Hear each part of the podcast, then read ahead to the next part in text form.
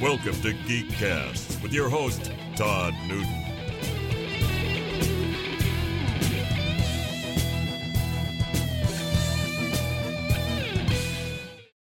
The uninitiated, how was this particular group formed? This group, um, it actually started with Ryan, our drummer, and Beeves. Um, they played for Devin Townsend Project, and they were on tour in 2015. Like they've been playing for Devin Townsend Project for 15 years, you know. But in 2015, they uh, you know they started writing together on tour, writing for a project. You know, I guess they had in the back of their mind that you know maybe Devin will go off and do something else, and they would need like a kind of a backup plan. so they were actually right because it ended up happening. So they started writing uh, some tunes in 2015. Then by 2018, they were looking for a singer to turn it into a real band because that's when the Devin Townsend project folded. And then I got the phone call, man, which is cool because like they know a ton of people in the industry, right? A lot of killer singers. You know, they could have asked a lot of people, but my name came up. You know, they they liked the idea. They tried me out, and I made the band. So yeah, I'm super stoked on that. Yeah, absolutely. At what point after you joined did it become a situation where you guys were in the studio making music? Well, yeah, because they had uh, at least half the record or more like already written, um, and Ryan writes vocals as well. You know, so we trade off and we write together. But we had enough material to start recording almost right away. So I went up to Vancouver. We jammed. You know, met all for the first time. Everything went well. Then I flew back a couple months later, and we started recording. You know, just recording uh, just kind of demos so we could shop to labels and and do all that which is crazy because we recorded these uh, demos in the Armory Studios, which is a huge studio. So like no no messing around, man. Um, yeah, so back in 2018 we recorded that, and uh, by 2019 we went down to Los Angeles and recorded a uh, single. Um, we went to Brian Howes and Jay Van Poederooyen, and they do like uh, Nickelback and Hinder and you know Airborne and stuff like that. Um, but they're like kind of like closet metalheads, right? So they want to get in the metal industry. So uh, yeah, we went down there and did our first single that we released, which is Hollow. You know, so that was the first kind of uh, real recording we did. With everyone having such a diverse background, I mean, we've got members, uh, former members of Econoline Crush, Methods of Mayhem, and Threat Signal, um, in addition to the Devin Townsend Project. How does that all combine together when you guys are in the same room? Are there a lot of different things flying off the wall? Yeah, it's it's cool, right? Because it's like so diverse. You know what I mean? Because like this band isn't like reinventing the wheel and like you know coming up with you know like uh, some bands get together like we're gonna write this crazy technical music no one's ever heard it. You know, we're not doing anything new, but we are in a sense because we have all these people from different bands and different vibes, and when you smash them all together, you know, it creates something original and something something cool. But yeah, everyone has a little bit different background, and we all have different kinds of favorite bands, you know. But we all, you know, I'll thrive off the metal, you know. So we have something in common in that sense. But it it makes for like very interesting and new ideas. You know what I mean? Just bringing different things to the table, and it just all gets filtered out through the process, and uh, we come up with some cool stuff, man. So it's, uh, it's a really good thing, actually. With that diversity in mind, how would you describe what you guys are creating? Well, I, I just call it metal. You know what I mean? Because it's, you know, it's just uh, no messing around. But it's kind of funny because when we first started, I thought it would be like a heavier kind of project, and then it started molding into something. You know, like just uh, when everyone started giving their input, you know, and I come in and I started singing a little bit more, but the heavy stuff is really heavy. You know what I mean? It's still a metal band. I, mean, I can't really call it much else, but and I'm not really into the subgenres of metal. I don't really focus like I don't really pay attention to those really. Like oh, it's metal, it's heavy. I don't know. it sounds good. It's music. It sounds awesome. Now, having heard you sing with multiple groups and deliver a lot of different lyrical styles, um, where are you drawing your influences from primarily? Uh, yeah, good question. They come from everywhere. They come from everyday life. You know, just anything, emotions, experiences. Um, but this project, because Ryan is a, he does a lot for the band, and he has a vision for for a lot of the songs vocally. So I I uh, collaborate with Ryan a lot on these these vocals. Like I'll send stuff to him. I'll "I'll try this," and we'll go back and forth.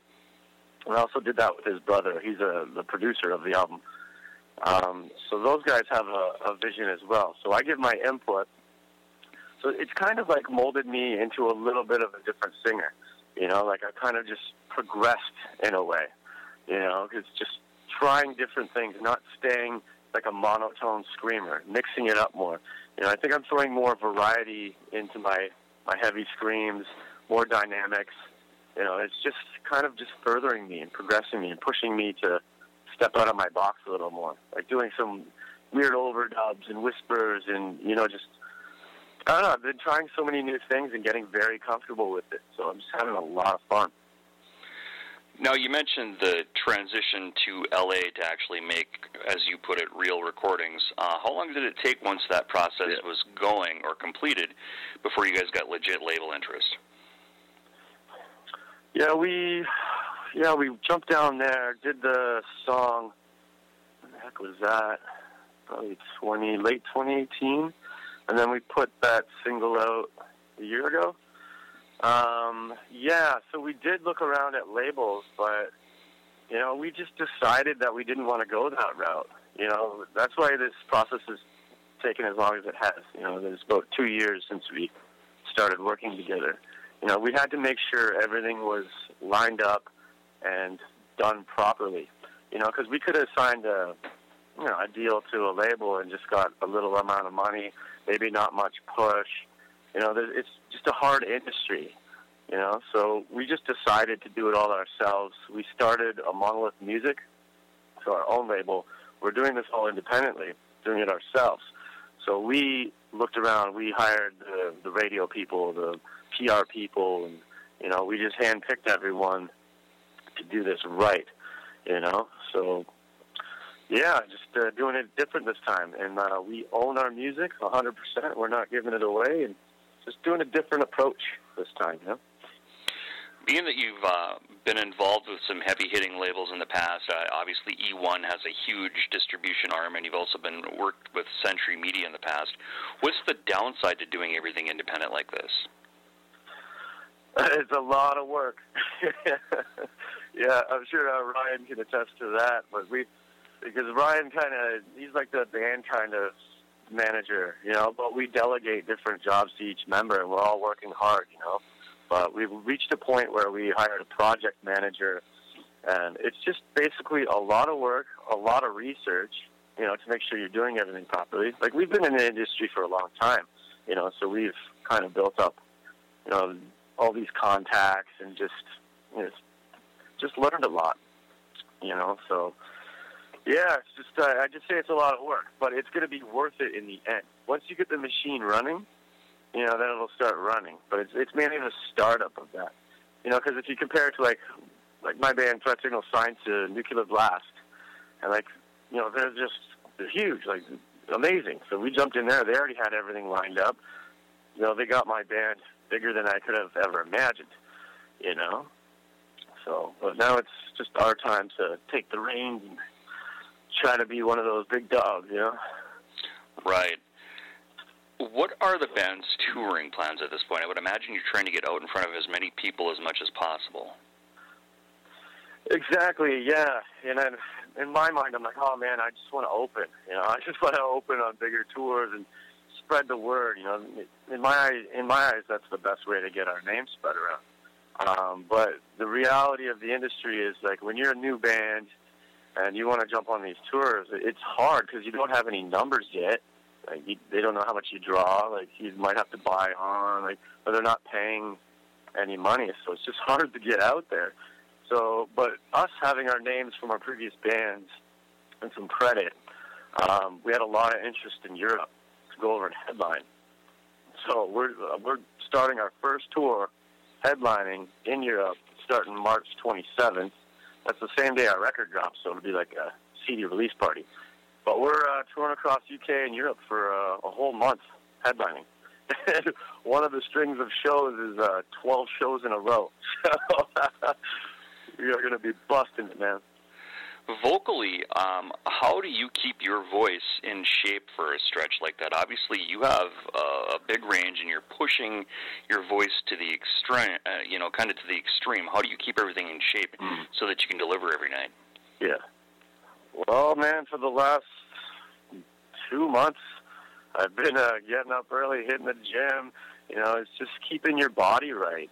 You know, you you need that endurance, that strength. You have to keep your body, you know, working at its uh, at its best. You know, so I'm like, you know, focusing on my diet, eating, running. You know, rehearsing every day, singing. Um, but you also like I've been doing this a long time as well, so it's a technique. You know, and you have to make sure you warm up properly before the show, cool down after the show. You know, it's not like uh, you know, it's a very hard style of music, jumping between singing, screaming, all over the map. It's not like you could just go out and get shit face hammered and expect to pull off a good show every night. Catches up to you and kicks your ass, and then you're going to be canceling shows. So you just really have to be strong, and uh, you know the show is number one, so you have to treat your body really well, man. So yeah, Saturday morning right now, man. I, I hit the gym and had some fruit and yeah, yeah, pretty metal, huh? At this point, taking into consideration everything that you've got going on right now, where are the status of groups like Archaea and Threat Signal? Oh yeah, I actually talk to Christian a lot still, and uh, yeah, we uh, we talk about doing the Archaea thing once in a while. You know, it was like Threat Signal was my uh, my first band that really did something. You know, I formed that band back in 2003, and uh, yeah. Oh, sorry, I got distracted there. um, yeah, and uh, we signed into the Blast in 2005 and that was my baby forever, you know. Um, but that ran its course, and like we'll still play once in a while. Um, but this project on Monolith is just something just bigger, and it just has this potential. You know, everybody involved is in it 100%. You know, there's no twisting anybody's arms or I can't do this, I can't do that. Like we're in it a thousand percent, man. So it's just a, a project that I don't know, it's just professionals, and I'm really excited to have everyone in the same headspace as me. You know, it's not like me running the threat signal ship, you know, trying to make it work. You know, ups and downs all over the place. You know, it, obviously you're gonna have that shit, but this one seems like a well more oiled machine.